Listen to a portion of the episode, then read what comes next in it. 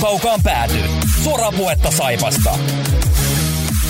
Studiossa jääkiekko-selostaja Marko Koskinen sekä urheilutoimittaja Mikko Pehkonen. Tervetuloa mukaan! Tervetuloa vaan kaikki taas. Kaukaan pääty. Osa neljä, jos laskutoimitukset ovat kohdallaan. Minä olen Marko Koskinen, vastapäätä istuu Mikko Pehkonen. Oletko yhä asiantuntija ja tervetuloa Mikko mukaan. En ole vieläkään asiantuntija, mutta kiitoksia. Onko uusi Mokoma otettu haltuun? Lähdetään tärkeimmillä kysymyksillä heti alkuun liikkeeseen. Kyllä sitä tuli viikonloppuna pyöriteltyä ja kuulostaa, no se kuulostaa Mokomalta. Ja, ja se on niin kuin tietty peruslaadunta ja väistämättäkin, että hy, hyvältähän tuo levy kuulostaa. On ehdottomasti, ja se on hauskaa, miten bändi pystyy uudistumaan. Mokoma on uransa aikana uudistunut aika hyvin ja tuonut sitä eteenpäin. Ja nyt kun ollaan suurenkin yleisön suosiossa, niin uppoaa myös siihenkin kansaa, joka radiotakin kuuntelee, eli kaikin puolin. Eiköhän Mokoma ollut kuitenkin siinä tämän jakson osalta. Ei muuta kuin Mokoman pojille vaan viestiä, että lisää huttua sitten taas, kun jaksavat uutta levyä tämän jälkeen teke, lähdetään tekemään, mutta kyllä tässä nyt vuosi, ehkä jopa parikin tämän kanssa mennään. Mutta sitten lähdetään itse aiheeseen ja nyt oli semmoinen tilanne Mikko, että kun nyt viime aikoina tämä Saipan touhu on mennyt siihen suuntaan, että ei tarvitse enää sitä pudotuspeli paikkaa miettiä ja siirtorajakin on mennyt, toki niistä pelaajasiirroista vielä jutellaan, mutta mä ajattelin, että otetaan tähän semmoinen pieni, pieni osio, missä vähän palataan ehkä jopa viimeisissä jaksoissa ja ensimmäisissä jaksoissa olleisiin asioihin uudestaan ja otetaan vähän semmoinen, että mitä tuli sanottua tai mitä unohdettiin sanoa osio ja sitten vähän sekalaista, jos tällä sopimuksella lähdetään liikkeelle, kelpaako? Kyllä kelpaa.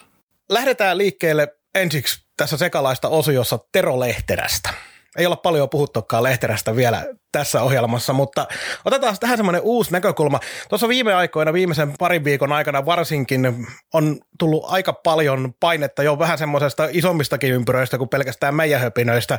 Petteri Sihvonen, tuttu analyytikko, kiukko, kiekkokiuas ja on Maikkarin ymmärtääkseni analyytikko ja sitten Esko Seppänen, urheilukaastin vetäjä, antoi aika kovaa runtua Lehterälle. Niin mulle alkoi tulla semmoinenkin fiilis tässä, että varsinkin kun otetaan nyt huomioon se, että viime aikoina palataan tähän myöhemmin, myöhemmin vielä ohjelmassa, niin on pikkasen parantunut tuo Saipan peliilme ja semmoinen yleinen fiilis joukkueen sisällä, niin meneekö tämä nyt noitavainon puolelle sitten, eli onko vähän liikaakin tullut annettua Lehterälle painetta, onko hän kaiken sen ansainnut, koska kuitenkin kyllähän se nyt ymmärretään ja kaikkien pitäisi ymmärtää, että eihän Lehterä ole se ainoa, joka tämän kauden joukkueen ympärillä on epäonnistunut. No ei varmasti ole ainoa, mutta hän on päävastuullinen ja Lehterän kohdalla arvioidaan koko tätä periodia. Emme, niin kuin se tilanne, mikä tällä hetkellä on, ja joukkue pelaa hyvää peliä ja niin poispäin, niin sitten otetaan kuitenkin faktat käteen. Se, mitä vaikka niin runkosarjan viimeinen kymmenen peli menee, menee kontra siihen, että pudotuspeli saamat on mennyt, niin kyllä se loppujen lopuksi on aika sama. Et se, että kun nyt ei pelata enää mistään, jätkillä on näyttämisen halua ja tietyt tietyt puhistukset joukkueessa tuossa tapahtuu ja muuta, niin ehkä, ehkä se on vaan niinku se vapautuminen siitä paineen alta tekee myös ihmeitä, että on seurannut mielenkiinnolla tuota pelikanssia, jossa puhistusoperaatio olisi aivan eri luokkaa, aivan eri luokkaa ja näin heidät pelaamassa tuosta noin Kouvola esimerkiksi KKta vastaan, niin pelasivat äärettömän hyvää lätkää. Että sitten vaan loppui niinku kädet kädet ja taito jossain kohtaa, mutta se pelasit hito hyvää lätkää ja ovat sen jälkeenkin käyneet Porista hakemassa nyt pinnat jotka olisi Mässille kelvannut. Että se paineettomuus antaa niinku mahdollisuuden ihan eri tasolle samaan aikaan, kun vastustajilla on tarve ja pakko saada pisteitä. Et mie, mie niinku arvioin näitä viime aikojen esityksillä. Saipa on pelannut paremmin. Se, se, on ihan selvä asia, että ei siinä, siinä on kahta sanaa ja se on heille hyvä ja kunniaksi sinänsä, mutta ei se muuta niin minun katsantokantaa siihen, että Lehterän taivaalla on ollut hyvin tuskainen. No se on ollut tuskainen ja sitten yksi, minkä mä tein huomioon tuolta jostain, äh, luin tämmöisen hyvän havainnon myös siitä, että aikanaan on puhuttu tosi paljon, tai aikanaan puhuttiin oikeastaan pääsääntöisesti joko päävalmentajasta tai vastuuvalmentajasta. Nämä termit alkaa olla nykyään aika vähän käytettyjä, vaan puhutaan valmennusryhmästä. Eli ylipäätäänkin on mennyt tämä valmentajan touhuista puhuminen siihen, että siellä ei ole yksittäistä henkilöä enää. Ei haluta ottaa yksittäistä henkilöä, joka olisi vastuussa, mutta jonka pitäisi kuitenkin kantaa se suurin vastuu. Ja varsinkin kun viestit aika pitkälti kertoo Lehterästä sitä, että hän on sellainen, joka haluaa pitää pitkälti kaikki narut omissa käsissään. Ja ihan mielenkiintoista olisi ottaa, toivotaan, että tullaan siihen tilanteeseen, että saataisiin Tero meidän kanssa tänne juttelee asioista, niin siinä päästät sitten niin kuin puhumaan ihan oikeasti näistä ja kysymään, että onko hän todellakin sellainen, joka haluaa kaiken pitää omissa käsissään vai kuinka paljon siellä muutkin saa, saa niitä omia ideoitaan esille? No sehän tekee tästä hyvin hankalan asian, että on sitten firman toimitusjohtaja tai jääkiekkojoukkueen päävalmentaja, niin hän saa kohtuullista korvausta siitä, että hän kantaa päävastuun siitä, että laiva pyörii. Tai laiva, anteeksi, laiva liikkuu, mutta tota niin, äh, eihän, eihän meillä niinku ole rehellistä ottaa mitään kompetenssia sanoa, että minkälaisia videoleikkeitä ja palavereita Tuomo Ropo pitää tai mit, mi, mitä hyötyä vaikka kakkosvalmentajasta niin jääharjoituksissa on tai miten paljon hän osallistuu vaikka erikoistilanteiden rakentamiseen, kun sen takia tämä kohdistuu päävalmentajaan, että hän on vastuussa siitä kokonaisuudesta, kun myö ei pystytä ulkopuolelta irrottamaan yksittäisten henkilöiden osuutta. Ja toisaalta se olisi myöskin niin kuin tavallaan väärin, väärin, mutta päävalmentaja pesti, kaikki, jotka sitä on tehnyt, tietää sen totta kai paremmin kuin minä, kun minä en ole sitä tehnyt enkä tule ikinä tekemäänkään, mutta ne saa hyvän korvauksen siitä, että ne on paineen alla, ne on arvioitavana koko ajan, niillä on fanien paine, median paine, organisaation paine. Se on ihan tietystä syystä niin kuin näköalapaikka, ihan tietystä syystä siitä saa myöskin suurimman korvauksen. Ja mä uskon, että Lehterä myös tämän ymmärtää äärimmäisen hyvin, ehkä paremmin kuin moni muu saattaa, koska on itse, itse ollut taas sillä puolella, joka antaa mahdollisesti kritiikkiä myös valmennustoiminnasta aika paljon sen oman TV-media-kommentaattorihistoriansa takia. Joo, joo, varmasti näin. Ja kyllähän niinku ihan väkisekin tämän homman tajuu. Ja totta kai, totta kai tästä tulee aina niinku sellaisiakin ajatuksia ihmisillä pyörii, että kun Lehterää paljon arvostellaan, että miten ne muut ja joukkueen kasaamiset ja kaikkea tästä niin voi niputtaa näitä asioita. Mutta jos me arvioidaan vaan tota urheilua, joka kentällä nähdään, niin silloin me puhutaan lehterästä. Sitten jos me mennään siitä sivupolulle, niin sitten saattaa tulla vähän muitakin tyyppejä siihen kuvaan. Ja nyt kun tuon esille, niin siitä aika helposti myös mennään eteenpäin siihen, että mehän ei olla ihan kauheasti puhuttu tässä esimerkiksi tuomennoksen touhuista, eli tuosta joukkojen kasamisesta kokonaisuutena ja mikä se on. Ollaanhan me mietitty sitä, että ei se nyt ihan nappiin mennyt tällä kaudella, mutta kuinka paljon me pystytään ylipäätään sanoa, se on, on aika pitkälti vieläkin, vaikka joitakin tietoja siitä on, miten joukkue kasataan, kuinka paljon tuomennoksen sitä asiaa tekee, kuinka paljon lehterä on siinä mukana, mutta kun kuuluu niitä huhuja taas kuulopuheita, että joku tietty pelaaja ei olisi ollut Lehterän mielestä sellainen, joka pitäisi tuoda, mutta Anna on halunnut sen tuoda, niin minkälainen kompetenssi meillä sitten taas on tuomennoksan toimia arvostella? Niitäkin pitäisi päästä kysymään sieltä pääkallopaikalta ihan suoraan, että missä mennään. Tämä on toinen hankala asia. Siis kun meillä ei ole tällaista NHL-tyyppistä tai jossakin liikajoukkuessakin esiintyvää vahvaa niin kuin GM-mallia, että on yksi tyyppi, jolla on vastuu siitä urheilusta. Hän hoitaa kaiken siihen liittyvän tavallaan ja kantaa, kantaa suoraan sen vastuun. Mutta ne tiedot, mitä meille on annettu niin joukkojen kasaamisesta, niin nehän jotenkin pyörii sen ympärillä, että tuomennoksessa kauttaa ja neuvottelee ja muuta. Mutta sitten siinä on mukana kuitenkin myös Lehterä ja Markkanen. Niin tarkoittaako se sitä, että Lehterä toivoo tietyn tyyppisiä pelaajia ja Markkanen antaa niin oman kiekkouran kautta ammattilaisen näkemyksen siihen ja tuomioksi loppujen hoitaa kaikki? Vai onko tämä niin, että nämä kaikki kolme suhaa tässä näiden päätösten ympärillä? Mie en tiedä. Tästä on puhuttu talven aikana kymmenien ihmisten kanssa vaikka miten paljon ja kukaan ei tunnu oikein tarkkaan ottaa tietävän. Jos tämä olisi nyt niin ilmoitettaisiin, että tuomennoksa vastaa valmennuksesta, tuomennoksa vastaa tota, joukkueesta – Lehterä vastaa valmennuksesta tuomennosta joukkueesta. Niin, mutta tav- siis valmennuksen niin hen- Aa, henkilöistä, aivan, aivan, aivan. henkilöistä, henkilöistä ja hänellä olisi niin täysvalta siihen urheilupuoleen. Niin tähän olisi hyvin helppo kohdistaa tuomennoksaa tämä kritiikki. On äärettömän vaikea, vaikea sanoa, sanoa tuohon mitään. Ja sitten se, että vielä kun erikseen jotain juttuja liikkuu, että, että kuinka paljon on niin kuin maaniteltu vaikka, vaikka Zaborskia, että onko se nyt sellainen, että Markkanen on hoitanut sen Siis tällaisia juttuja liikkuu ja en kuka, kuka meistä taida tarkkaa tietää, mitä ne on tapahtunut. Ja sitten tullaan vielä erikseen näihin painotusasioihin. Esimerkiksi nyt vaikka tämä maalivahtijuttu kahdella nuorella ää, suht kokemattomalla. onko tuomennoksen linjaus se, että ei oteta yhtä selvää ykkösmaalivahtia ja haastajaa siihen, vai lähdetään kahdella niin ennakkoa vähän tasaisemmalla. Tai se, että Saipa on monta vuotta ollut joukkue, jos on niin kuin, ei nyt ehkä niin kuin, äh, leveyttä ihan kauheasti, mutta sanotaan tasapainoiset neljä kenttää plus muutama ukko niin nyt on ilmeisesti lyöty tänä vuonna rahaa esimerkiksi Saborskia ja Ramstedin aika paljon. Tämä on vähän samanlainen fiilis, kun aikanaan hankittiin vaikka Toporovskia tai tällaista, että lyötiin yhteen kahteen avainukkoon aika paljon rahaa ja sitten kasattiin loppujoukkue. Niin onko tämä esimerkiksi tuomenoksen linjaus vai onko tämä nyt sitten isomman porukan linjaus? Emme tiedä. Ja toi on var- varmasti aika paljon tuossa on sitäkin, että se oli myös sellainen sattumien summa tämä Saipan maalivahti tilanne, koska Karlehto pelasi niin loistavan kauden ketterässä ja oli tuossa lähellä ja varmasti kärkkyliikapaikkaa oli tarjolla ja sitten Westerholm oli Westerholm, jolle myös oikeastaan kuului jossain vaiheessa joka tapauksessa se ykkösmaalivahdin äh, mahdollisuus. Niin tämä oli aika luonnollinen tämä jatkumo, Saipan ympärillä tapahtuva jatkumo, että tuli nämä kaksi maalivahtia. Ja sitten aletaan taas puhua siitä tuomennoksesta ja Markkasesta ja Lehterästä sen puolustuksen osalta. Mutta jotta ei mentäisi tässä sekalaista osiossa ihan liian pitkälle, niin näin on semmoisia asioita, mitä mielellään kysytään myös Markkasen Jussilta, joka on jo lupautunut meidän vieraaksi jossain vaiheessa, kunhan aikataulut ja kaikki, kaikki sellaiset asiat saadaan, todennäköisesti tulee tuossa kauden jälkeen se hetki sitten. Mutta pureudutaan, katsotaan miten paljon me saadaan siitä irti. Ja Markkasesta irti ja mennään sitten, ollaan toivottavasti taas vähän viisaampia, mitä kaikkea tapahtuu, mutta sitten toinen osio, ja nyt mä haluan palata nimittäin tähän kannattajien banderolli Tero ulos ja se sai aika paljon kovaa kritiikkiä henkilöiltä. Tietenkin mä nyt sosiaalisesta mediasta puhun pääsääntöisesti, koska olen itsekin joutunut taas Saimaan Keltamustien Facebook-sivuilla vastaamaan näihin syytöksiin, koska Saimaan Keltamustiahan siellä ihmeteltiin saman tien tuli, että mikä ihmeen aina tukena juttu tämä tämmöinen on.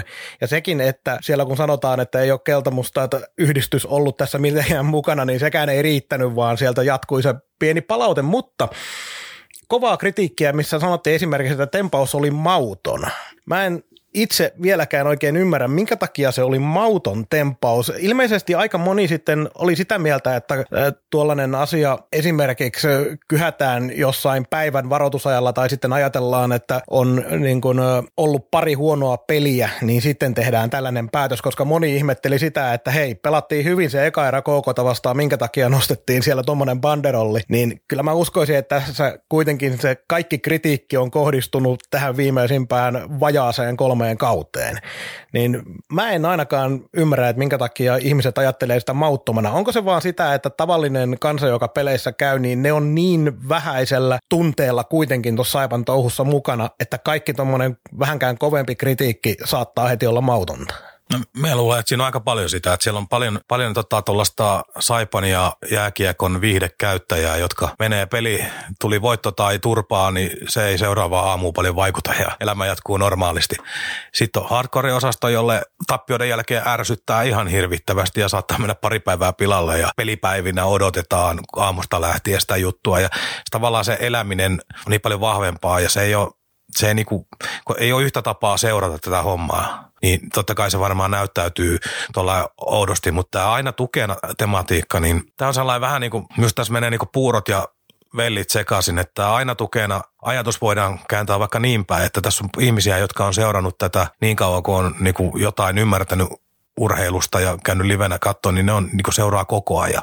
Ne ostaa ensi kaudellekin isolla prosentilla ne kausikortit ja ne kuluttaa siellä hallilla. On sitten makkaraa, olutta tai vetyä ihan mitä vaan, ne käyttää rahaa siihen, ne käyttää valtavan määrä aikaa. Ja sitten kun ne pettyy, niin miksi heidän pitäisi olla hiljaa? Et, et varmaan niin suurin, suurin ongelma tämän Panderolin kanssa on nyt, kun miettii niin jälkikäteen, niin on varmaan se, että kun sen on tehnyt X, X määrä ihmisiä, en edes tiedä kuinka paljon siinä ollut mukana, eikä se mulle sinänsä kuulukaan. Mutta tota, se, että esimerkiksi tämä kannattaa yhdistyksen sotkeminen tähän asiaan, niin tä, tässä on niinku varmaan se sekaannusta ollut kaikkein eniten.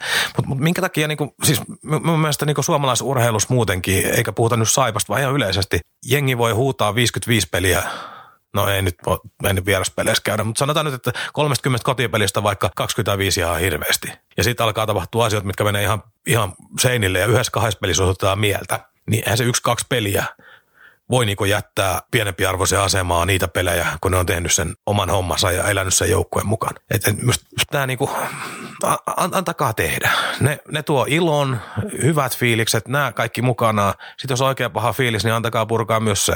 Eikä, eikä, eikä siis niinku, tuossa ei voi ajatella niin oikos, että tässä niinku leimataan nyt kaikki kannattaa, tai kukaan Lappeenranta tai Saipan yhteisö tai mit, se on X määrä ihmisiä kertonut mieltä ja tiedän, että heilläkin on paljon tukijoita, tukijoita siis siinä mielessä, että ne on samanmielisiä löytyy paljon. Et, et, mutta ehkä, ehkä tämä nyt on vähän sellaista miten tämä nyt kääntäisi?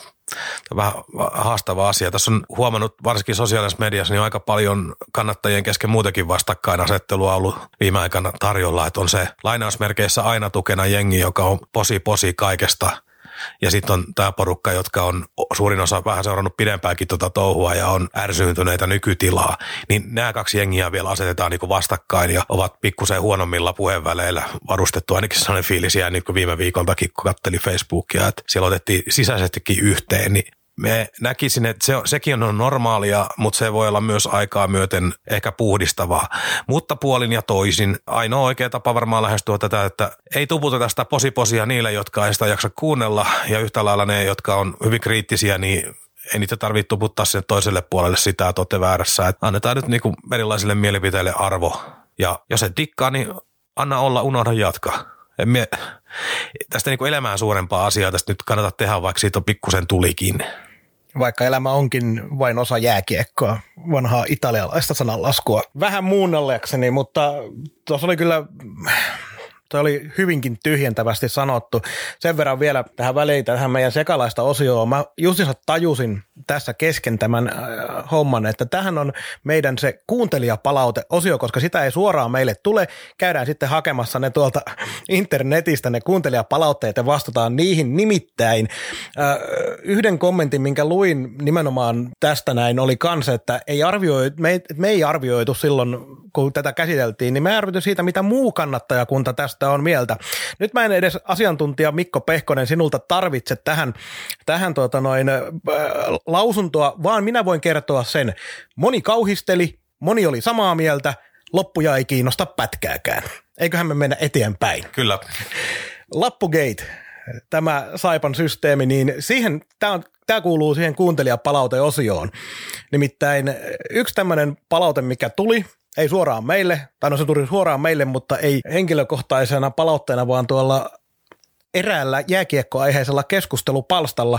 Siellä sanottiin, että muiden työntekijöiden arvostelu on normaalia. Minä väitän, että puhuttiin nimenomaan työelämän semmoisissa ylemmillä tasoilla jossain pörssiyhtiöissä sun muissa. Ensinnäkin on mahdollista, että näin on. On jopa todennäköistä, että näin on, kun se, sen kertoo ihminen, joka siitä tietää. Mä en ole koskaan sellaisessa ollut duunissa, joten en voi tietää, mutta sen mä sanon, että semmoinenhan vertailu ei sovi millään tavalla lätkäjoukkueeseen, koska noissa kovissa pörssiyhtiöissä väitän, vaikka en ole siellä ollut, että siellä henkilökohtaisella panoksella sillä, että sä saat jopa sun työntekijöitä vähän jopa mollattua tai ne irtisanoutumaan, niin sä voit edistää koko aika silloin sun yrityksen toimintaa siitä huolimatta. Lätkäjoukkueessa se ei niin mene. Eikö se näin ole?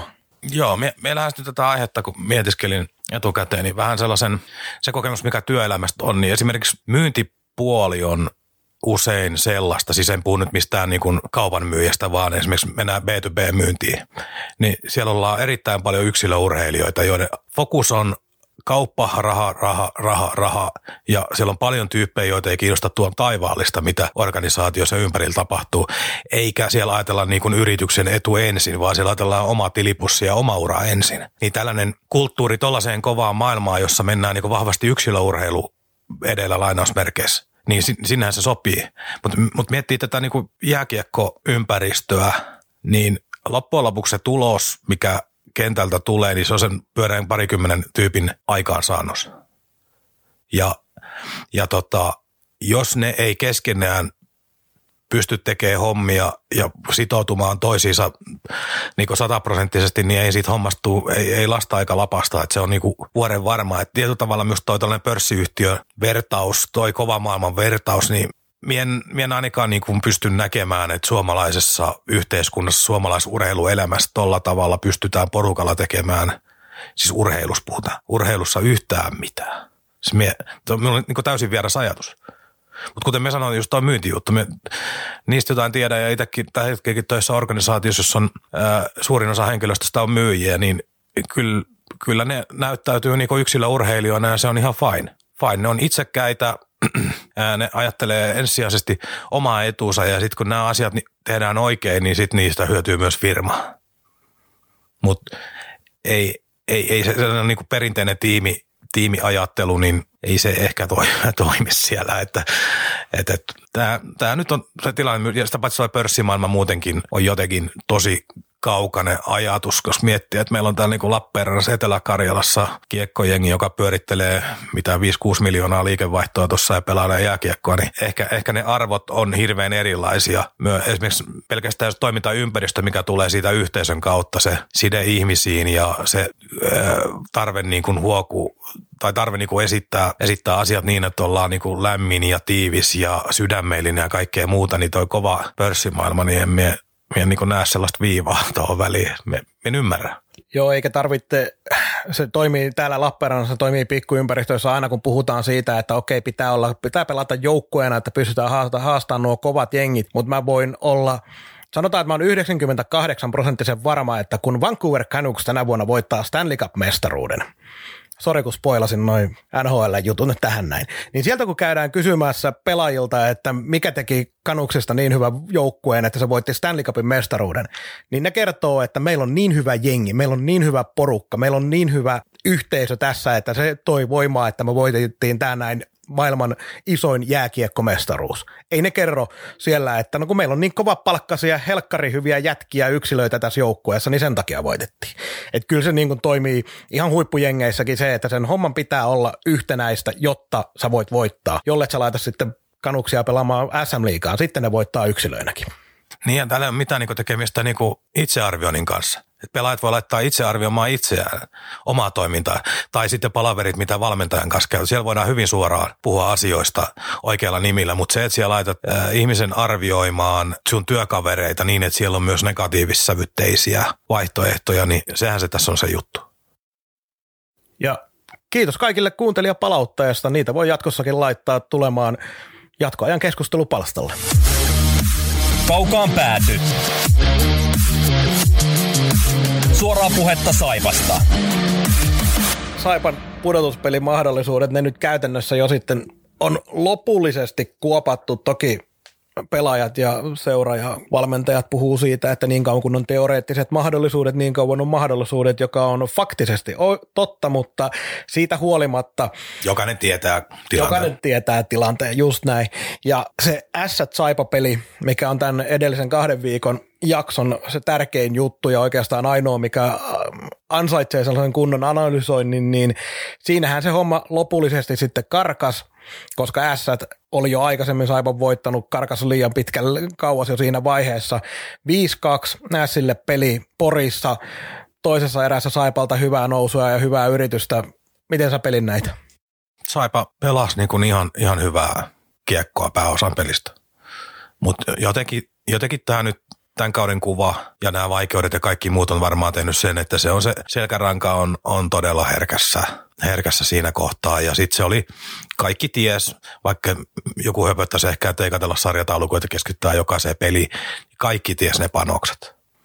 Ja, ja vielä taustaksi se, että silloin pari jaksoa sitten, kuukausi sitten sanoin, että Saipan homma on ohi, jos sille tulee kotona turpaa. Silti ne kampesi niin kuin silloin parin viikon jaksolla itse siihen tilanteeseen, että siihen Porin peliin tuli taas joku merkitys. Eli se oli ohut unelma, mutta kuitenkin olemassa. Tuohon peliin lyötiin hirvittävä latinki ja lopputulos toi, se, on, se oli karmea, karmea se tulos, tulos ja tota, tavallaan vielä sellainen aika surullista, että silloin oli pelaamatta mitä pelejä, 13, 12, jotain tällaista, niin se käytännössä tarkoitti se yksi porin ilta, että koko loppukaus lässähti. siis se, niin, niin rumaa se on, mutta näin se vaan meni. Ja tota, täytyy kääntää myös niin päitä, että Sille kehut. S on myöskin ollut tuossa veitsen terällä pitkään. Tärkeissä peleissä viime viikkoina. Kaksi kertaa saipanuri, kaksi kertaa tepsinuri. Aivan arvottoman kovaa selkärankaa osoittaa. Niitä pelejä en ole nähnyt, niitä, tai siis, anteeksi, tuota tepsipelejä en ole nähnyt, niistä osaa sanoa se enempää, mutta siis se, että neljä heille niin kuin ei nyt ihan kuoleman peli, koska he oli kuitenkin siinä viivan yläpuolella, mutta äärettömän tärkeä peli ja tuut saldolla 12 kautta 12 pihalle. Niin se kertoo, että heillä on joku, joku niin kuin kova ydin siinä, joka kantaa tällaista hetkeä yli ja Saipalta se on puuttunut vähän koko kauden.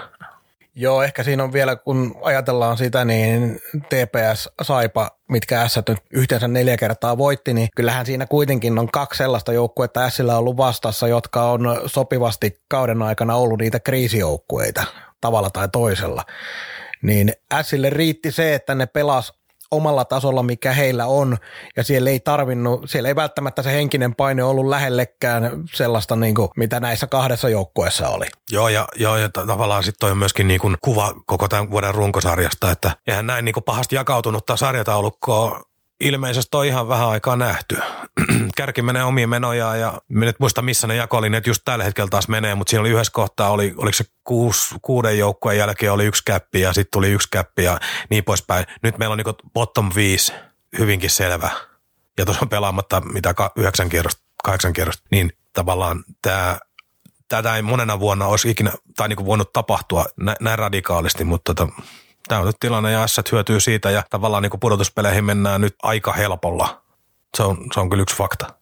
Porin peli, kun ajatellaan sitä Saipan, Saipan pelaamista siinä, niin enemmän kuin purkaa sitä, niin taas oli sellainen, edellinen Sien vierailu Lappeenrannassa oli joku viisi minuuttia ja S johti 2-0 ja voitti sen peli samoilla lukemilla.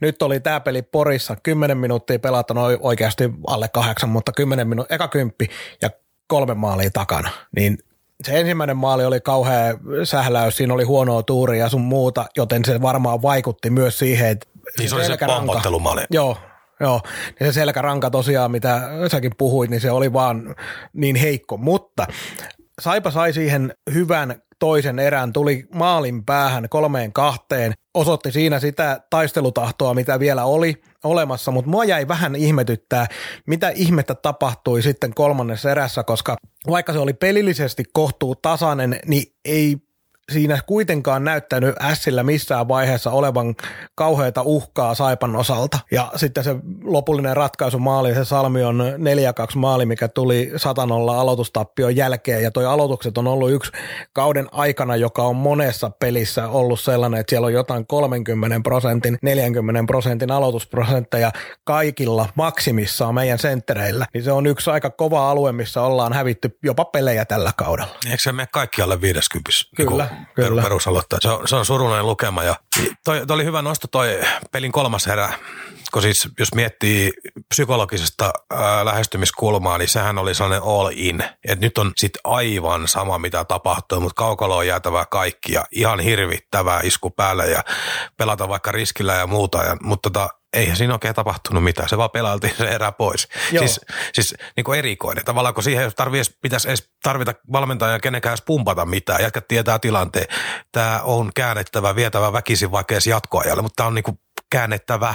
Ja se erä näytti siltä, niin kuin peli olisi ollut kahden erän jälkeen 6-0 Sille. Ja se erä näytti siltä, että näennäisesti ollaan mukana, saadaan muistaakseni jopa oli enemmän laukauksia Saipalla siinä erässä kuin Sillä, mutta näytti siltä, että Sien ei tarvinnut enää mitään muuta tehdä kuin puolustaa sitä johtoa ja selvisi siitä kohtuu helposti, niin se todella jäi mua häiritsee, että minkä takia näin tapahtui ja en, ei siihen yhtä syytä tietenkään ole, mutta se jotenkin vaan kuvaa se jotenkin sitten Saipan kautta kokonaisuudessaan. Et silloin kun piti pistää kaikki peliin ja näyttää siltä, että on kaikki pelissä, niin se vaan jäi se kutipiippuun.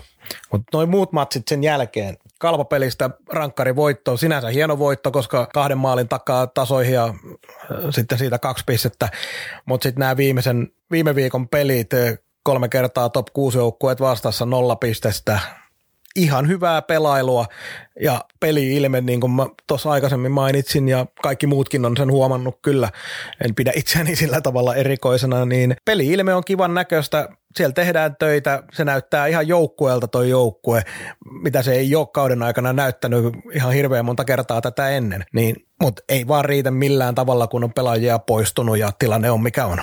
Joo, me, me tota itse kaikkein eniten perehdyin tuohon kärpät-peliin, peli, kun se tota, pääsi ihan livenä näkee, että tarvii nauhalta näkee, niin se oli myös mielenkiintoinen. Että siis kärpät tuli ihan todella hyvin eka erää. Ja se on voinut peli olla siinä jossain kohtaa vaikka 0-4. Joo, Nikkeen no, pelasi ihan huippupeli. No kärpät ei sitten tehnyt maaleja toka erässä kärpät oli jo todella heikko. Ne edelläkin loi jotain maalipaikkoja, mutta menetteli kiekkoja omissa harhasyöttöä. Ihan, ihan kävelypelaamista sitten se kolmannen alku. Me katteli, että kärpät haluaa niinku ihan oikeasti hävitä tämän peli. Eikä tämä ole pois Saipalta mitään. Mutta sitten sit kun Saipa, Saipa oli varsinkin kolmas eräskin oli työtelijämpi ja Janos voittoa ja vei peliä tiettyjä pätkiä siinä ja yritti ja yritti ja yritti. Ja sitten tuli nämä kaveri superyksilöt, kävi pari runtaamassa peli ohi. Niin kuin, tavallaan heidän kaliberin joukkueelta niin aika tyypillinen tällainen joku arjen vierailu kisapuistossa tyyli jätetään se minimi-effortti siihen, luotetaan siihen, että maltetaan, maltetaan, maltetaan, joku paikka tulee, ratkaistaan peli ja käydään suikus. Niin kuin siis se oli vaan radikaali, radikaali juttu ja siis sitten siitä nyt ei pääse mihinkään, että se materiaaliero on aivan hirvittävää. Että katsoo niitä kärppien kahta ekakenttää, että vaikka sieltä nyt puuttuu peräpäästä Heska ja Kreitsik, niin ei kai nyt kukaan niitäkään saanut kaivata, kaivata että tota, aivan hirvittävää hyökkäyskalusta. Joo, se materiaaliero varsinkin vielä, kun nyt tässä tilanteessa, missä on tietyt pelaajat poistunut ja sitten on Löfman ja Koho vielä sivussa meidän keskikaistalta, niin kyllähän se vaan näkyy. Toki pitää nyt muistaa, että seuraavana päivänä kärpät kävi voittamassa KK, mikä kuuluu top neloseen, vai putosko nyt jo viidenneksi, mutta joka tapauksessa kuuluu niihin joukkueisiin tällä kaudella, minkä pitäisi niin kuin olla niitä mahdollisia välieräjoukkueita. Ainakin siitä taistelee kunnolla, niin kyllä se kärpät sieltäkin kävi vaan vääntämässä voiton ja se, mitä olen kuunnellut, itse en ole nähnyt tietenkään kärppien pelejä hirveästi, mutta mitä on kuunnellut noita kommentteja ja lukenut juttuja, niin kärpät on ilmeisesti vieraissa pelannut paremmin kuin kotona. Joo, minä itse asiassa tuota tilastoa tilastoa Ihan tiedä. pelillisesti ajatellen. Mutta tavallaan tämä Kaakon kulman reissu, niin kyllähän se heidän pääpeli oli, oli Kouvolassa. Siis pudotuspeleissä voi tulla vastaan jossain kohtaa. Tuossa on niin monta juttua vielä auki, miten noin voi pyöräydellä, mutta no välierissä viimeistään mahdollista, että tulee vastaan. Niin ne on sitten sellaisia tason mittauksia, jätetään vähän mesitsiä, että otatko turpaa, voitatko, mikä fiilis jää, niin ne on, ne on tärkeitä, tärkeitä hetkiä, että mutta sitten ää, pakko niin yksilöistä sanoa yksi asia, mikä nostettiin viimeksi esiin, niin kyllä on ollut kiva katsoa sitä Loimarannan poikaa, nyt esimerkiksi kärppiäkin vastaan, niin en ole ajunut pelejä juurikaan tänä vuonna nähnyt, mitä ruudusta on muutamaa vilkuillut, niin en mie siellä niin kuin kiinnittänyt huomioon, mutta tuolla, tuolla näkyy, että se, silloin se yrittää ihan hirveästi. Eihän se mikään sateentekijä ole, mutta se silti pystyy pysymään kiekossa ihan ok ja niin poispäin. Et jos vertaa niin kuin siihen, esimerkiksi Mäntykiven odotuspotentiaali, jos miettii hänen pelipää, tietokone on huipputasoa, hänellä on hyvät kädet ja hänen niin kuin, ää, kehitysnäkymä on pidemmällä kuin Loimarannalla. Siitä kertoo NHL varauskin omaa kieltään. Mutta jos miettii tällä hetkellä, että kumpi on parempi pelaa liikas, niin Loimaranta on tällä hetkellä parempi. Joo, ja Loimarannalla on ennen kaikkea se pelirohkeus ja se, miten uskaltaa yrittää ja onnistuukin niissä asioissa, lähtee siellä haastamaan ihan jopa paria vastustajan kaveri vastaa ihan täysillä, tekee itse tilanteita, tekee itse, jakaa hyviä syöttöjä ja on, on kyllä sillä tavalla vähän tullut puskista tavallaan aika monille, koska pelaat kuitenkin ensimmäistä kautta myös Saipa A-junnoissa ja saman tien noussut sitten loppukaudesta ihan tuohon pelaavaan kokoon panoon. Ja, ja tuo äsken mainittu parivaljakko Loimaranta Mäntykivi, niin värkkäsivät Nikolle ihan hyvän nätin, nätin kaapin tuossa kärppiä vastaan ylivoimalla. Joo, ei enää ollut siinä vaiheessa Ramsteria ylivoimalla ikävä yhtään. Että kyllä se onnistuu näkemään nä, nämä vähän nuoremmiltakin kavereilta. Mutta tämä on yksi näitä tällaisen tilanteen hyviä puolia, että päässään näkemään just nuorten kavereiden, mitä ne pystyy tekemään silloin, kun ne saa oikeasti sitä lisävastuuta, oikeasti peliaikaa enemmän kuin sen kahdeksan minuuttia nelosketjussa. Niin nyt onkin todella hieno nähdä, että siellä on Loimarannalle annettu se kakkosentterin paikka ja katsotaan, mihin sitten esimerkiksi Löhman, kun kuntoutuu vielä loppukaudeksi, niin hyppääkö takaisin sinne kärkiketjuihin vai annetaanko nyt näille, näille enemmän tilaa sitten?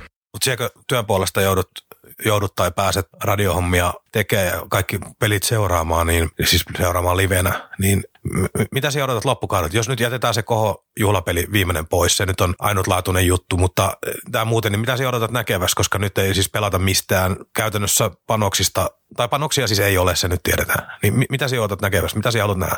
Kyllä mä odotan ennen kaikkea näkeväni sitä, että ne pelaajat, joilla on sopimus vielä ensi kaudella Saipan kanssa, että ne pystyy tässäkin tilanteessa osoittamaan olemaan sen sopimuksen arvoisia, että pystyy pelaamaan tässäkin tilanteessa sillä tavalla, kun aina puhutaan siitä, että okei, nyt pelaajat pelaa työpaikastaan silloin, kun niillä ei ole seuraavan kauden sopparia. Mutta mistä me tiedetään, kenellä pelaajista ei ole ensi kauden sopparia? Ne tiedot, mitä nykyaikana toi sopimusmaailma on, niin mä väitän, että siellä on aika monta, aika kovalla prosentilla pelaajia sopimukset ensi kaudesta, joko Saipaan tai sitten jonnekin muualle, joille niitä ei ole julkaistu julkaistu, joten ei hirveän paljon ole sellaisia tilanteita, että ei olisi sopparia ensi kaudelle. Varmasti niitäkin on, mutta kyllä mä ennen kaikkea mä haluan nähdä, että siellä pelataan No mä annan sen verran, sen verran tässä tilanteessa annan siimaa, että ei tarvitse pelata ihan 110 prosenttia, vaan se 100 prosenttia riittää nyt tässä vaiheessa.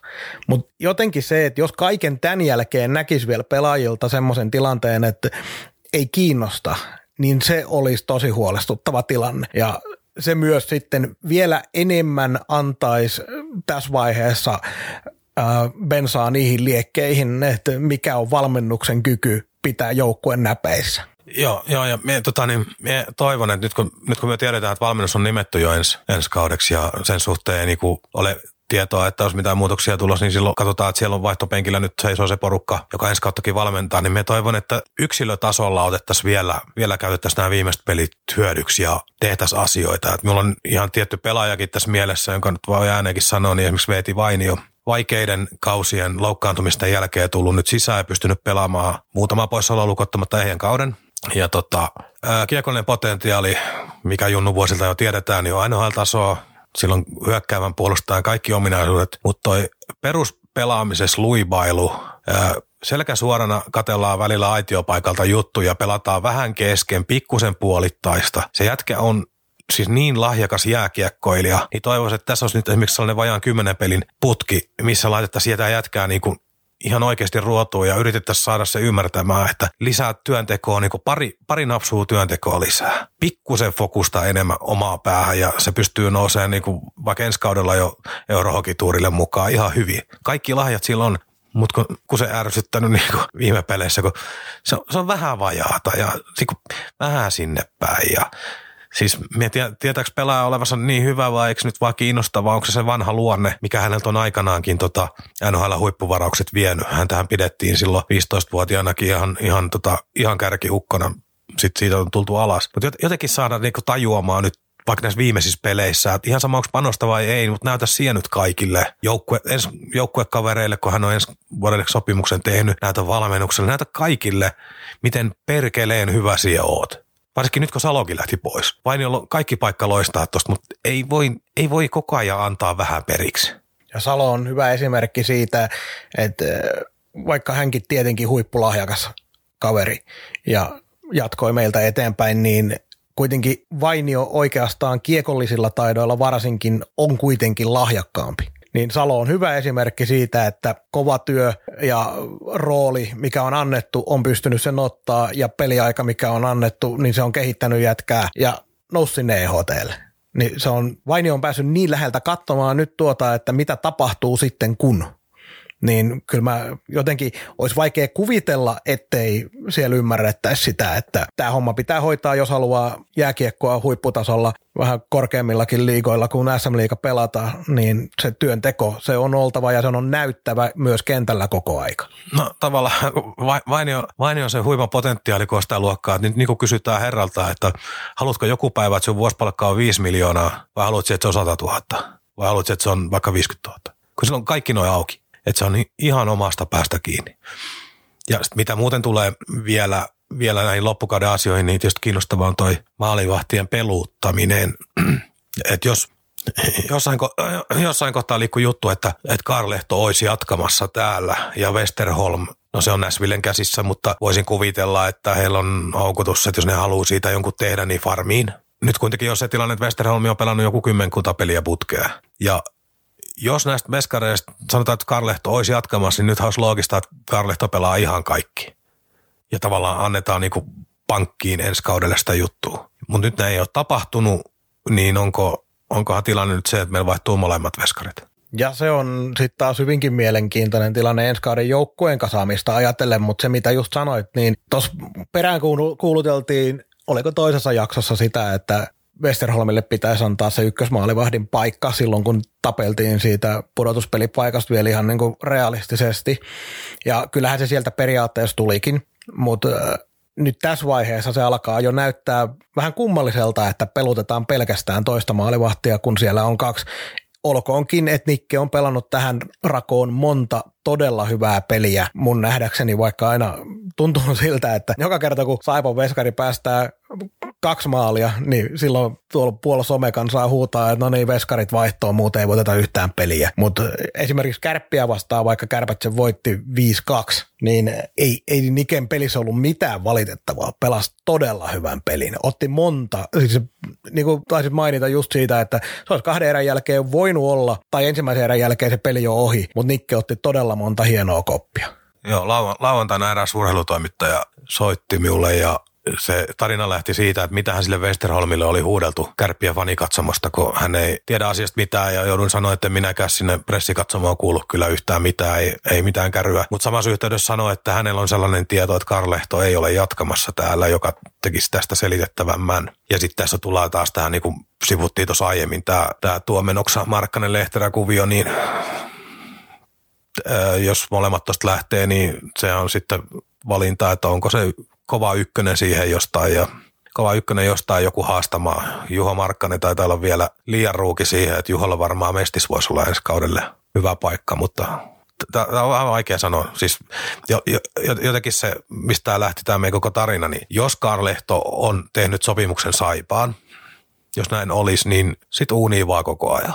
Mutta jos näin ei ole, niin sitä se on aika sama. Niin, ja se on todennäköisin skenaario tällä hetkellä, kun katsoo tätä pelutusta, niin kyllähän se näyttää siltä yksinkertaisesti, että Westerholm saa pelata sen takia, koska joko molemmat maalivahdit vaihtuu tai sitten vain Westerholm vielä jatkaa myös ensi kaudella. Ja se jää nähtäväksi, sitä ei voida tietää. Mutta nyt vielä, kun otit tuohon esille ennen kuin mennään tuohon viimeiseen osioon, niin kärppäkannattajien huutelut Westerholmille. Mä vähän sitä kyselin ja sieltä on tullut ihan suoria tappouhkauksia katsomon puolelta. Ja sitten kun mä oon tuota seuraillut tuota kirjoittelua siitä, niin aika moni on ollut sellainen, että no kyllä Veskarin pitää nämä kestää, että et kyllä tuolla noin sit kun lähdetään NHL, niin pitää kestää, kun koko katsomo huutaa. Niin mua kävi häiritsee tosi paljon se, että kun nykyään on rasismi on sellainen, mikä on niin nolla toleranssi kuin olla ja voi, ja niin pitääkin olla. Ei, ei, ei siitä ole niin kysymys. Mutta jos sä tuolla noin huudat tummaihoiselle veskarille yhden rasistisen huudon, niin sut ollaan viemässä Siperian vankileirille. Mutta jos tuolla oululaiset idiootit huutaa tappouhkauksia maalivahdille, niin se onkin ihan fine, mikä kuuluu asiaan, mitä pitää kestää. Mä en käsitä pätkääkään, miten hyväksyttävää tuollaista asiaa tehdään. Ja mua ei kyllä yllätä myöskään yhtään, että mistä suunnalta se tulee, koska ollaan Oulussa aikanaan jouduttu todistaa tilanneessa, mistä oululaiset porukat hyökkää kimpulla yksittäisen saipa, saipan kannattajan kimppuun ja polttaa huivia, eli siellä on tota aggressiivisuutta ollut aina. Ja siihen on kärppien organisaation osalta sanottu, että kyllä me puututaan ja tiedetään, mutta mitään ei tapahdu. Mutta siis se on toinen tarina, mutta se yksittäinen tarina on se, että miten voi olla mahdollista, että tappouhkaukset on hyväksyttäviä ää, jääkiekkoon ja katsomoon kuuluvia asioita. No eihän ne ole. Siis Mut jos ei, ei... Niinku, eihän ne voi tässä maailmassa olla. olla. Et se on niinku eri asia sitten, että tota, onko järjestyksen valvonta ää, niin kuin havainnut niitä? Jos ne on havainnut, niin onko reagoitu? Jos on reagoitu, niin onko sanallisesti, onko huomautettu, varoitettu, mitä tehty? Näitähän minä en tiedä, että sen takia tämä spekulointi on siinä mielessä hedelmätöntä, mutta kai nyt tähänkin voi kokeilla sitä ihan normaali elämä etikettiä, että, että tota, onko katsomo, katsomo sellainen paikka, että pääsylipu ostamalla – saat lisenssin tehdä kaikkea muuta, mitä jäähallin ulkopuolella ei pysty eikä halua eikä uskalla. Niin, no eihän se voi olla. Joo, ja se mitä mä tuossa sanoin, että miten se voi olla hyväksyttyä, niin mua ihmetytti vaan se, että kun tällaisia huhuja alkaa kuulumaan jossain, että on rasistisia asioita huudeltu, niin kaikki iltapäivälehdet on välittömästi sen kimpussa, mutta ilmeisesti tappouhkaukset parikymppiselle veskarille, niin ne ei olekaan millään tavalla kiinnostavia. En haluaisi että mitään kohuja käsiteltäisiin iltapäivälehdistöissä, mutta se on hyvä tapa äh, mitoittaa sitä, minkälaisiin, minkälaisiin korkeuksiin tietyt asiat nousee. Ja sen takia mua ihmetyttää se, että miten myös muualla sosiaalisessa mediassa on kommentoitu sitä, että se on asia, mikä kuuluu niin kuin jääkiekko katsomoon ja niin, niin en, se, en käsitä mitenkään. Niin, niinhän se paine kuuluukin, kuuluukin. Ja tästä kautta aikojen niin faniryhmät huutanut seulaa ja kaikennäköistä tällaista.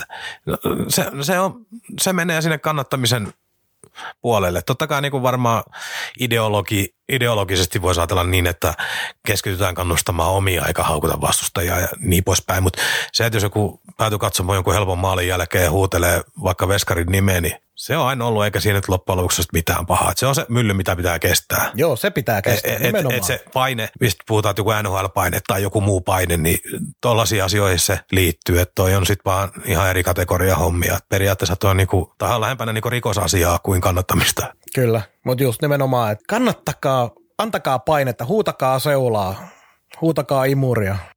Jättäkää ne tappoukkaukset jatkossa pikkasen vähemmälle. Tämä on Kaukaan pääty, podcast, joka ei kumartele, vaan jolle kumarretaan. Ja sitten tähän loppuun vielä otetaan pelaajasiirroista vähän kiinni. Robin Salo, Örebro, loppukausi ja ensi kausi. Tämä oli vissiin aika odotettavissa ja mä oon tuohon noin itselleni merkinnyt tällaisia ranskalaisia viivoja, että oliko tämä nyt sitten se sulka Lehterän hattuun ja siihen, että saatiin kehitettyä pelaaja muille maille SM-liigasta. Erittäin vaikea sanoa. Suosikkitermi. Tota, siis saanut iso rooli ja varsinkin tällä kaudella todella iso. Hänen peliajathan on koko liikan mittakaavassa ollut ihan tappilukemia, eikö se ole? Niin tota, iso vastuu ja se niin kuin väistämättä kehittää.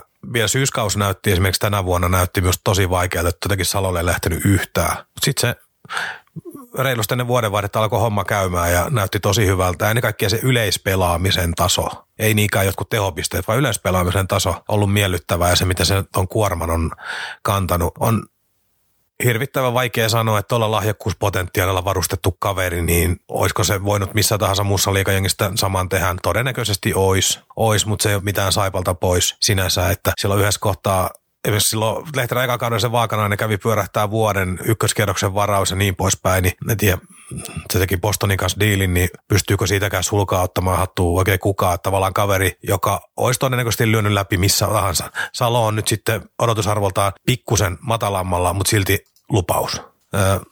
Mutta kaikkein iloisin tietysti Salon puolesta, että nyt hän teki siis Örebrun kanssa jatkoi ja kaiken järjen mukaan, oliko Islanders oli seura, niin ensi kesänä tekee sen tulokassopparin, voi vaikka sen vuoden vielä Örebrus pyörii, mutta hän on soppari taskuun ja eteenpäin, että tota, kaikkea hyvää hänelle.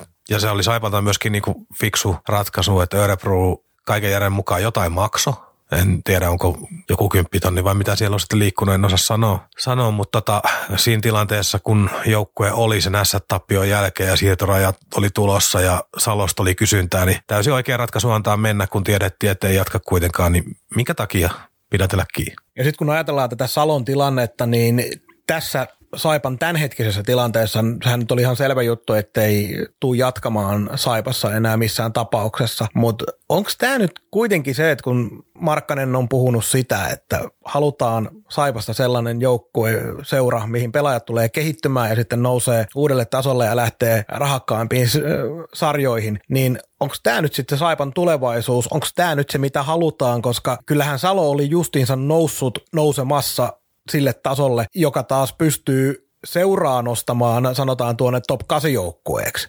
Siellä niin kuin Salon tyyliset pelaajat on ihan, on sellaisia, jotka tekee sen perusrungon. Niin ollaanko me nyt tähän sitten tyytyväisiä jatkossa?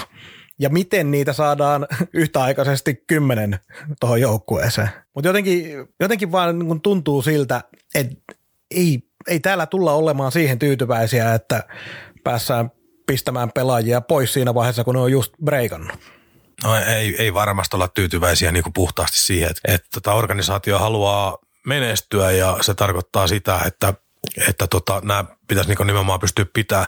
Mutta sitten kun miettii taas tätä tilannetta, mikä se nyt vaan on, niin meidän tapa ainoastaan nauttia Salon, tapaisten pelaajien palveluksista pitkään on tehdä osin myös riskipitoisia pitkiä sopimuksia ajoissa. Ja Kyllä me tiedetään, että on tässä maailman sivu tehty pitkiä sopimuksia nuorten pelaajien kanssa ja osa niistä näyttää pari vuoden päästä todella hölmöiltä. hölmöiltä mutta tota, tämähän se on. Ja, ja, ja tietysti vielä, vielä parempi väylä koko Saipalle nyt mennään niin tosi pitkän juoksun juttuihin, että sit voi nauraa, jos haluaa, mutta oma junnutyöhän se nyt sitten on kuitenkin. Että katsoo, minkälaisia varausmääriä NHL on tota, kärppiä ja ää, kalpaa ja tepsiä ja ni, ni, niitä timantteja tai ainakin tota, jonkunlaisia jalokiviä vähän väliä ponnahtelee. Joka vuosi tulee uutta ukkoa. Oulussa on esimerkiksi tällä hetkellä se ongelma, että siellä ei ole niin, niin lupaavimmille pelaajille löydy pelipaikkaa. Jotenkin joutuu tämän kauden jälkeen miettiä, että siivotaanko me on niin jokiset ja pesoset ja muut kukkoset sieltä pois, että saadaan nuorille peliaikaa.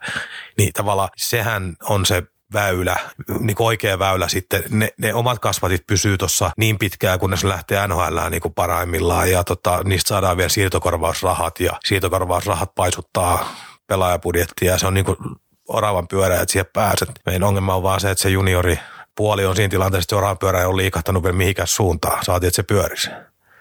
Joo, siis se jun, Saipan oma junnutuotanto, niin se ei tule olemaan kahden kolmen vuoden päästä vielä sellainen, että sieltä tulee joka vuosi edes yksi kaveri tuohon noin, joka pystyy ottaa. Ja tällaisia loimarantoja me ei pystytä tuoda joka vuosi jostain muualta, jotka ottaa puolen kauden jälkeen paikan edustuksessa tavalla tai toisella.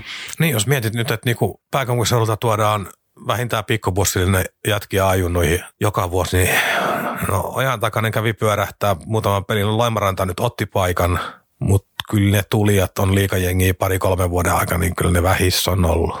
Loimaranta taitaa nyt, no Mäntykivi oma kasvatti, mutta jos ajatellaan näitä bussin tuomista, niin onko Loimaranta nyt niin kuin ainoa, joka on ihan oikeasti ottamassa paikkaa tuosta? Aika pitkälti kyllä, ja sitten jos ajatellaan sitä Santasen kautta, kuinka paljon siellä oli silloin nuoria pelaajia loppukaudesta pääs yrittämään sitä pelipaikkaa, siellä jokunen teki uransa ensimmäisen ja toistaiseksi ainoan liigamaalinsa.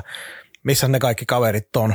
No, me itse asiassa ihan sattumalta lauantaina juttelin erään tota valmentajan kanssa, joka vaikutti silloin Saipassa.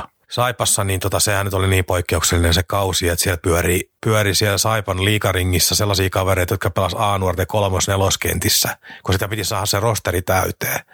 Eli siellä saa niin kuin ilmaiseksi liikapelimerkintöjä sellaisia kavereita, joilla ei ole mitään näkymääkään ikinä liikaa ollut siihen aikaan. Eli tavallaan se, mitä sieltä on jäänyt, niin on se ihan realistinen taso ei, ei, ei, ne, ei ne ollut, suurin osa ollut mitään niin kuin kilpailemassa pelipaikoista, vaan ne oli pelaamassa vaan ne pelit. Ja ne itsekin tiesi sen, että ei, ei, ei liikauraa niin lähelläkään. Mutta olihan sitä hauskaa katsella ihan tämmöinen sivuhuomiona, koska silloin oli kentällä muuten yritystä. Joo, ja sieltä saa varmaan aika monta, monta tota knoppikysymystä johonkin pubivisaan joskus myöhemmin saipa aiheeseen ihan samalla tavalla kuin nämä Forslundit ja saliturotkin on sellaisia, mitä pyöritellään vielä tuolla jossain knoppitietokilpailuissa, jota ei tiedä kuin hardcore-ihmiset, kun kaikki unohtaa. Joo, mutta jätetään aikakirjoihin muistikuva Emil Forslundista, jonka homma jäi Saipassa neljän ottelun mittaiseksi. Viimeisessä ei tullut enää sekuntia kappeliaikaa. Katsotko monta minuuttia pelasi yhteensä? En kattonut. Oletko itse? En, en, en ole kattonut. Mä väittäisin, että se on jossain tuolla 28, vähän alle 30 minuutin paikkeilla. Se, se oli, kun eka pelin jälkeen oli vähän hiljaisempi. Kyllä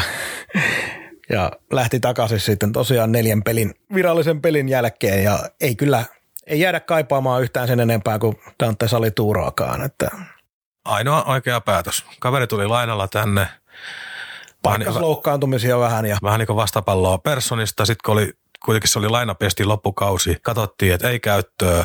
Sitten pudotuspelisaamatkin meni, niin ei mitään järkeä maksaa liksaa tai laina, lainasta rahaa kaverille, jolle ei niin ole mitään virkaa vaan joukkueessa se oli, hän varmaan puhuu lämpimästi, että Lappeenranta oli hieno kaupunki ja joukkue oli loistava ja organisaatio oli loistava. Ja, no joo. Se Mel, melkein pääsit tuon nauramatta loppuun. Joo, no, no joo, joo, mutta tämä on, tämä on tuollaisen keikkatyöläisen arkea ja jossain toisessa olosuhteissa, niin en sitä tiedä, mutta kyllä täytyy sanoa, että jos multa nyt kysytään, että mitä Forslund osasi tehdä, niin pystyy sanoa, että kyllä se luistimilla oli liukas, mutta sitten minulla ei hänestä pelannut mitään käry. Ei, ei. In, Inside-tietona voin, voin kertoa, että oliko nyt ensimmäisen vai toisen jäätreenien jälkeen yksi, yksi kaveri kertoi, että oli vissiin ainoa, joka osasi tehdä maaleja treeneissä, mutta se jäi sitten peleissä vähän vähemmälle se touhu. Niin tietysti kun ei pääse kentälle, niin se on vähän paha. Joo, se on ihan totta. Mutta hei sitten, siirtopommi. Teemu Ramstedt kiekko Espooseen. Siirtopommi oli jossain todella tärkeässä verkkojulkaisussa. Oliko siirtopommi? Vai oliko vähän semmoinen odotettu lässähdys sitten, kun kuultiin äh, niitä asioita, mitä oli Ruotsin puolella juteltu, äh, kirjoiteltu, että vaatii mitä 20 kiloa kuukaudessa palkkaa vai miten se nyt meni? Joo, ja oliko vielä ensi kauden sopimuksen? Joo, ensi kauden soppari kanssa päälle. Joo, siis siirtopommi. Kohde oli, olihan kohde nyt yllätys, ei siitä pääse mihinkään, mutta tota... Mutta oliko sittenkään, kun siellä vanha tuttu Hirsovits kuitenkin? No, no joo, mutta tavallaan tuo sarjaporossa niin alas, että joku mestiskin olisi mennyt, mutta sitten just noin taustat, hänen kiekko Espoo tai blues-sympatiat ja tutut tyypit siellä ja sitten puhutaan kuitenkin vaan loppukeväästä, että ei tässä nyt mistään niinku kauden mittaisista sopimuksista puhuta, niin sellainen yllätys, mutta se oli, se oli tietysti signaali niin kuin sanoit, että Saipa yritti kaupitella sitä pois, että joku ottaisi sen palkan kannettavakseen. Varmaan siinä ei ole paljon keskusteltu siirtokorvauksistakaan, että kunhan joku ottaisi vaan sen palkan. Ja jos minä Tuomenoksen haastattelua oikein Etelä-Saimaasta muistan, niin tämä ratkesi ihan silloin siirtorajan viimeisillä kyllä, hetkillä, kyllä. joka kertoi sitä, että ei vaan ollut enää vaihtoehtoa. Se oli Saipalta signaali, että ter- ei tarvita siuta ja Ramulle varmaan helpotus, että päästä tuosta pois. Et niin kuin win-win siinä mielessä, mutta taloudellisesti Saipa ei varmaan tästä kauheasti, kauheasti nyt hyötynyt, että jos plussi Oliko sama haastattelu, että minulla jäi sellainen mielikuva, että se olisi ollut laina. Eli tarkoittaisiko sitä, että Espoo maksaa pienen, jonkun, jonkun korvauksen siitä, mutta Saivo varmaan maksaa kuitenkin merkittävän osan palkasta tälläkin hetkellä en usko, että... On jotenkin vaikea, vaikea luottaa siihen, että Kiekko Espoo antaisi mitään eh, kovin kovaa korvausta Ramstedille kuukausittain. Ja lainapestihän sitten voisi olla sellainen, että Saipa maksaa palkan, mutta Espoo maksaa jonkun sopimussumman tänne päin laskuja vastaan. Joo, ja se on mikä Ramstedia, kun, Ramstedista kun puhutaan tästä siirrosta, niin mielenkiintoinen oli se, että pari-kolme päivää sen siirron jälkeen Saipan verkkosivuilla julkaistiin Ramstedin haastattelu, missä avattiin Expelaajan asioita. Se oli, se oli minusta hyvin, hyvin erikoinen ja tavallaan osa ihmistä otti sen, että hienoa, että tämä pöytä puhdistettiin ja kerrottiin, miten asiat on. Kun itselle jäi siitä jutusta taas heräsi enemmän kysymyksiä kuin, niin varsinaisesti vastauksia. Sehän oli, Ramua epäilty sen lappukohun vuotajaksi ja on ollut paljon vellontaa ympärillä ja sitten hänet villitettiin ja muuta, niin tämähän oli ennen kaikkea Ramun omamainen puhdistus tai maineenpuhdistusyritys, ihan riippuu miten kukin haluaa sen nähdä, nähdä mutta eihän siinä vastattu mihinkään muuhun kuin siihen, että Ramu kiesi olevansa vuotaja. Ja sitten siellä oli kuitenkin niinku viittausta, viittausta siihen, että tota, tämä soppa on niin kuin selvittämättä ja se, oliko, sanottiin, että tämä oli seuraus, ei syy. Niin. Syy, se jäi minun kanssa pyöriin, että niin kuin seuraus mistä. Et, et, ja sitten hän myöskin niin kuin Yle yritti saada häneltä kommentteja tähän aiheeseen ja hän kieltäytyi kommentoimasta siirron taustoja kokonaan Ylelle. Joo. Et, et, joka ei toki Yleä estänyt kertomasta otsikossaan, että Ramsted avaa siirtonsa syyt. Joo, se oli, se oli mielenkiintoinen otsikko, kun itse jutussa ja aiheeseen sivuttu. Mutta tota, siis se, että tämä oli, tää oli Saipalle tosi vaikea tämä tilanne siinä kohtaa, kun vielä valmennus totesi, että pelillisti ei ole enää roolia. Oli irti päästävä, mutta jotenkin tämä koko soppa, mikä tähän on liittynyt tähän vuotokohuun, Ramstenin rooli tai roolittomuuteen siinä ja kaikki nämä tapahtumat, niin tämä on vähän sellainen sanko, että jos, jos tuolla muutama ihminen Twitterissäkin laittoi, että hienoa, että tämä homma on nyt käsitelty ja saatu vastaukset kysymyksiin, niin mieluulle, että tätä sankoa ei ole vielä käännetty, että tuolta voi joku päivä vielä löytyy vähän enemmänkin kommentteja, kun aika menee eteenpäin ja kenties jotkut siirtyy pois. pois ja enkä nyt tällä viittaa siihen, että Ramu on edelleenkään tässä minkään takana, mutta tavallaan se ydinjuttu, mitä siellä joukkueessa on tapahtunut. Eikö se ollut vähän sellainenkin juttu, että hän niinku kiitteli taustoja ja pelikavereita?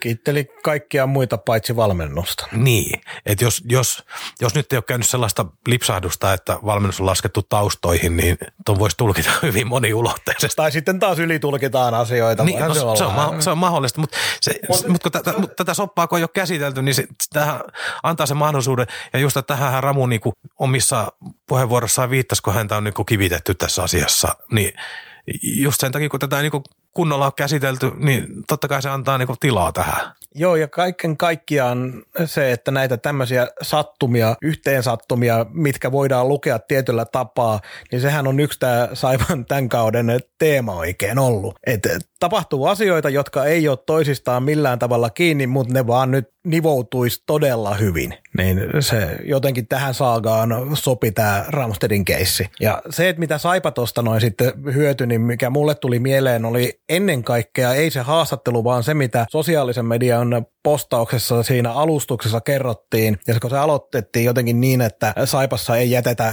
joukkuekaveria yksin tai en muista enää sanatarkasti, mutta kuitenkin se, että ollaan niin kuin omien tukena sen jälkeen, kun pelaaja on jo siirtynyt pois, niin todennäköisesti siinäkin haluttiin vähän iskeä vastaan ja yrittää sitä joukkuehenkeä ja sitä omaa yhteisöä suojella siltä, että kun on niin paljon ollut puhetta siitä, miten joukkueessa on kuppikuntia tällä kaudella enemmän kuin koskaan ja miten pelaajat ei ole valmennuksen kanssa hyvissä väleissä ja ei välttämättä toistensakaan kanssa, niin tämä ehkä meni siihen, siihen niin kuin tematiikkaan lopulta sitten.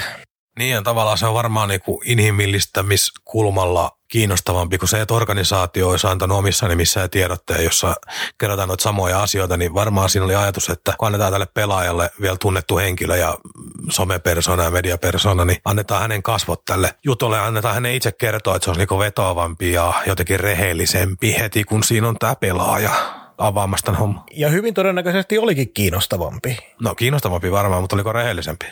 Niin, se on, se on eri asia sitten. Tuskin Ylekään olisi soittanut Markkaselle sen tiedotteen jälkeen, mutta Yle kuitenkin soitti Ramstedille, joka ei taas kertonut mitään.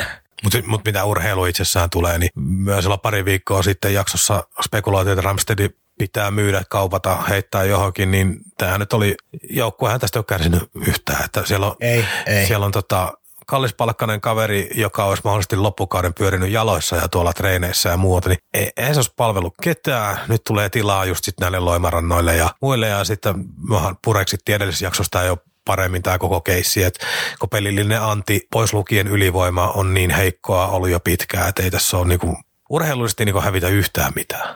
Otetaan vielä tähän Ramstedin laajemmalti koko kauden ajalta ja siinä, että minkä takia Ramsted pelasi Saipassa ja kun jälkikäteen ollaan kuultu se, että olikin tarkoitus pelata vain yksi kaus, niin silloin kun mä kuulin ensimmäisen kerran siitä, että Ramsted tulee Saipaan, niin oli heti tietenkin epäilys siitä, että okei, vuosi pelaamatta, mutta samalla kuitenkin muistaa sen, että okei, kaveri on äärettömän taitava jääkiekkoilija varsinkin ollut.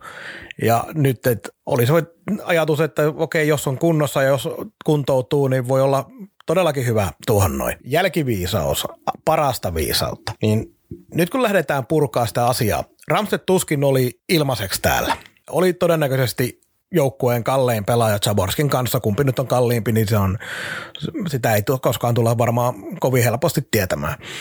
Niin pelaa ehkä meillä lopulta noin 30 ottelua sillä tasolla, mikä oli Ramstedin paras taso tällä kaudella. Ensiksi meni semmoinen 15 matsia siihen, että pääsi kuntoon takaisin ja sitten sen jälkeen lähetettiin pois, niin noin 30 matsia pelasi sillä tasolla suunnilleen, mitä varmaan Saipassa toivottiin. Niin oli aika kallis puolikas kausi Teemu Ramstedista Saipalle. Tällä oletuksella, että sen palkka oli joukkueen ihan top-osastoa, niin oli kallis kausi. Ja toinen on se, että kun sanoit, että oletuksella, niin todellakin oletuksella ei voida vielä ainakaan tietää, ja tuskin kovin äkkiä Markkanenkaan sitä sopparia meille näyttää, mutta tota, sitten taas jos ajatellaan, lähestytään Ramstedin kannalta sitä tilannetta, kun neuvottelee Saipan kanssa sopimuksesta, voisin toivoa, että Saipalla taas olisi ollut niin sanotusti munaa sanoa, että kuulee, että sä et ole pelannut ja kovin moni liigassa ei halua Ramstedia välivuoden jälkeen, niin olisi ollut myöskin se, että sä saat sen 80 kaudesta, etkä 150 esimerkiksi. No, erä, eräs toimittajakollega viime loppukesästä sanoi, että Helsingissä vaikuttava kollega sanoi, että tota, ei, ei mulla ollut oikein vaihtoehto. Et ei, ei siitä mitään kilpailua käyty. Se, hänellä on jotkut lähteet, en tiedä mitkä ne on, mutta olettaisin kanssa, että asia oli näin. Mitä jälkiviisastelua tulee, niin kyllä minä muistan ihan tasan tarkkaan, että silloin kun Ramusoppari julkaistiin, että mitä minä sanoin. Ja se oli se, että mitähän mahtaa jalkanopeus nykyliikaa riittää kun mennään enemmän päädystä päätyä ja stop and go, kun mentiin takavuosina, niin tämä Ramstedin pitkä liuku. Ja nythän me nähtiin, että ei se riitä. E, nythän Ramun tilanne on siinä mielessä haastava, että tällä ei ole mitään väliä, että mitä Espoossa tapahtuu. Se, se on kuriositeetti, mutta se, että antaako mikään liikajengi enää saumaa, kun tiedät, että kolmos neloskenttään toi kaveri ei kuulu, ykköskenttään riski, kakkoseen mahdollisesti kallis, niin ainakin voi laskea tuosta kaikki top kahdeksan seurat suurin piirtein pois, niin ei kukaan sitä ota. Joo, ja sä, kun sanoit sitä just ihan, että ei jalka riitä, ei jalka riittänyt, mutta onko se pelkästään sitä, että ää, se ei vaan yksinkertaisesti se Ramstedin pelitapa, pelityyli, se mitä Ramsted on, niin se ei enää, niin kuin puhuttiin jo aikaisemmin siitä, että se ei enää nykyliikassa ole, vai voiko jotenkin olla mahdollista, että Ramstedilla on myös ollut vähän semmoinen motivaatiopula, kun pelaa vain Saipassa. Katso, kuuntelijat ei nyt nähnyt mun näitä ilmaheittomerkkejä, mutta kuitenkin, niin se, että pelaat Saipassa, etkä pelaa joukkueessa, mitkä, minkä oletetaan taistelevan vähintään välieräpaikasta, niin voiko olla mahdollista, että Ramset tuli Saipaa vaan kuntouttaa itsensä ja senkin takia myös näytti vähän flegulta, koska ajatteli, että tämän kauden jälkeen sitten vähän parempi soppari, vähän parempaa joukkueeseen. No sen allekirjoitan, että vähän myös tämän vuoden pestin – että siitä oli sovittu etukäteen, niin hän tuli kuntouttaa. Itse se on niinku fakta. Mutta se, että onko asenteellisesti jotain, niin en minä noin pitkälle uskalla, uskalla mennä. Että tuossa alkujaksossa sivuttiin Esko Seppäsen urheilukastia ja hän antoi Ramulle siellä tästä taannoin kanssa ihan täyslaidallisen, mikä taas pohjautuu niinku persoonaan siihen, mitä hän tietää ja on kuullut sit persoonasta, että se on tollanen ja, ja jul, julkisuustyrkky ja kaikkea muuta. Mutta mie en tunne Ramua, mie en ole jutellut yhdenkään pelaajan kanssa nykysaipasta siitä, että minkälainen on Ramu ihmisenä. Mie lähes sen takia edes arvaamaan tota puolta. Oletus, ammattilainen, hyvä liksa, oli se saipa tai kärpät tai ihan mitä vaan, niin oletus on se, että hän tulee tekemään hommansa. Mutta on paha sanoa. Niin ehkä se paremmin onkin sanottua niin, että se minkä mä oon kuullut tämän, tämän kauden aikana Ramsedista on, että se tekee niin kuin sen oman harjoittelunsa ja ne kaikki oheisjutut ja sun muut, niin tekee niin tip-top, tekee eh, jo pelkästään sen sairautensakin takia, että pitää itsensä äh, niin, kuin niin huippukunnossa siltä osin. Mutta onko se nyt sitten vaan niin, että se tosiaan tekee sen oman roolinsa, mutta sitten se ei tee yhtään sen enempää. Eli sitten sieltä jää se, ja sen takia se jää se kuva siitä, että kaveri on flegu siellä kentällä. Mutta kun ajatellaan viimeisiä, sanotaan kymmentä peliä ennen, kuin, ennen siirtorajaa, niin kyllähän se Ramstedin peli meni siinä jo alaspäin vielä siitä, mitä se oli. Et vaikea sanoa, ainoa oikea, oikea asia, mitä voidaan sanoa, on se, että Saipa ei menettänyt mitään siinä, että Ramsted pelaa poissa. Ja muistaa, muistaa se, että hänet tota, valittiin joukkueen kapteenista. Et joko se perustuu siihen, että hän on kokenut ja paljon nähnyt, tai se perustuu siihen persoonaan tai näiden yhdistelmään, mutta jotain pelaajat, kanssapelaajat on hänessä nähneet, että hän sen luottamuksen sai. Se on, se on myös faktaa. Mut joo, siinä oli nämä asiat aika pitkälti, mitä tähän jaksoon oli. Y- yhden bonarin. Okei. Hei, yllätys Bonari, hienoa. Ei, ei tämä iso yllätys ole. Tota, haluan y- yhdestä yksittäistä pelaajasta sanoa nyt. Tota, niin, äh, kattokaa tässä loppukaudella Germania pikkusen tarkemmin. Herra teki nyt siis jatkosopimuksen tai optio. Optio käytettiin, pelasi viime viikollakin jäätävä hyvää jääkiekkoa, ennen kaikkea niin vahva kamppailupelaaminen, yksi ykkösissä, yksi ykkösissä erittäin hyvä, vahva maila, ja mikä missä kärppiä vastaan oli ilahduttava, että se pystyy nostaa omalla jalalla paineelta pois. Että se tuo niin silloin, kun avauspelaaminen on ihan tukossa, niin se pystyy purkaa karvausta ja se on pirun luotettava. Mutta sitten kun tuli, hän itse innokkaana julkaisi torstaina, oliko Instagramissa sopimuksen ja saipa sitten perjantaina kertoi saman, että oli pojalla vähän lähtenyt laukalle, laukalle mutta se siitä, ne on pikkuasioita, mutta hänellä on siis KHL-pykälä, jos hän pelaa tällä tavalla tämän viimeiset kierrokset täällä ja vielä nappaa vaikka mm saa paikan tuolta, niin paha pelkää, että KHL-pykälä käyttö on jokko kaukana. Ja se kaveri on muuten vaikeasti paikattavissa on todellakin, ja se, ne, jotka on kuunnellut meikäläisen selostuksia noista peleistä, niin ne tietää, että mulla on semmoinen en haluaisi, on vaan pakko käyttää termiä, on oikein kunnon man crush Maria Germanin, koska on kyllä niin hieno puolustava puolustaja, joka pystyy, niin kuin sanoit sen lisäksi, vielä tekemään sitä peliä.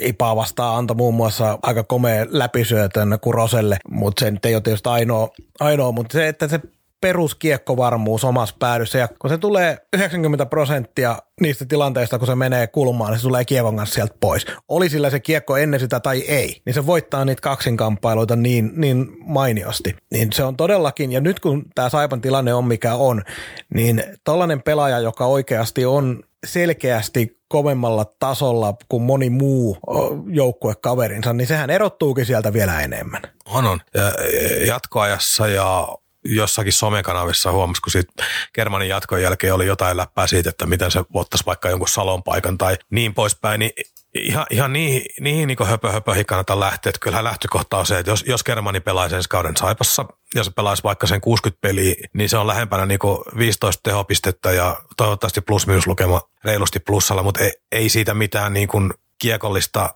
huippupakkia tuu, eikä siitä kannata edes tehdä. Toi, toihan on parhaimmillaan toi kaveri, kun se laitetaan tyyliin vaikka Veeti Vainion vierelle ensinnäkin opettamaan sitä poikaa, mutta samaan aikaan myös suojaamaan sitä, että toinen pelaa enemmän kiekolla, niin German antaa siihen rauhan tuen ja tuo niin kuin tietyn kenttätasapainon.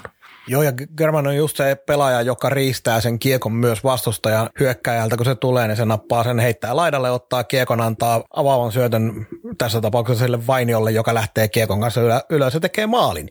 Niin siinähän se unelmatilanne olisikin, että meillä olisi semmoinen noin tasapainoinen pakkipari meidän ykköspakkiparina esimerkiksi. Mutta pointti, mikä takia otin esiin, niin kattokahan nyt tarkkaan, että voi olla, että ensi kaudella ei täällä pyöri. Toivotaan, että pyörii, mutta paha pelkää. Sellainen mukava lopetus tälle kertaa. Veit meiltä sen parhaan pelaajankin vielä sitten. Pahuksi eikä. Hei, kaksi viikkoa, siinä on taas muistaakseni viisi peliä. Kiinnostaako ketään? No tällaisten nostojen kautta noita seuraa, mutta jos nyt mennään vaikka viime viikkoon kolme häviöä top 6 joukkueelle, niin yhdenkään pelin jälkeen ollut sellaista fiilistä, että olisin jotenkin erityisen harmissaan. Nyt oli pelit, mitkä päättyi niin ja loppujen lopuksi aivan sama. Se on aivan sama, onko Tepsi meitä siihen niin kuin oman fiiliksen kannalta, niin aivan sama, onko Tepsi niin kuin ylempänä meitä vai meidän alapuolelle, niin kuin kamppailut käy tällä tasolla, niin en, en mieti.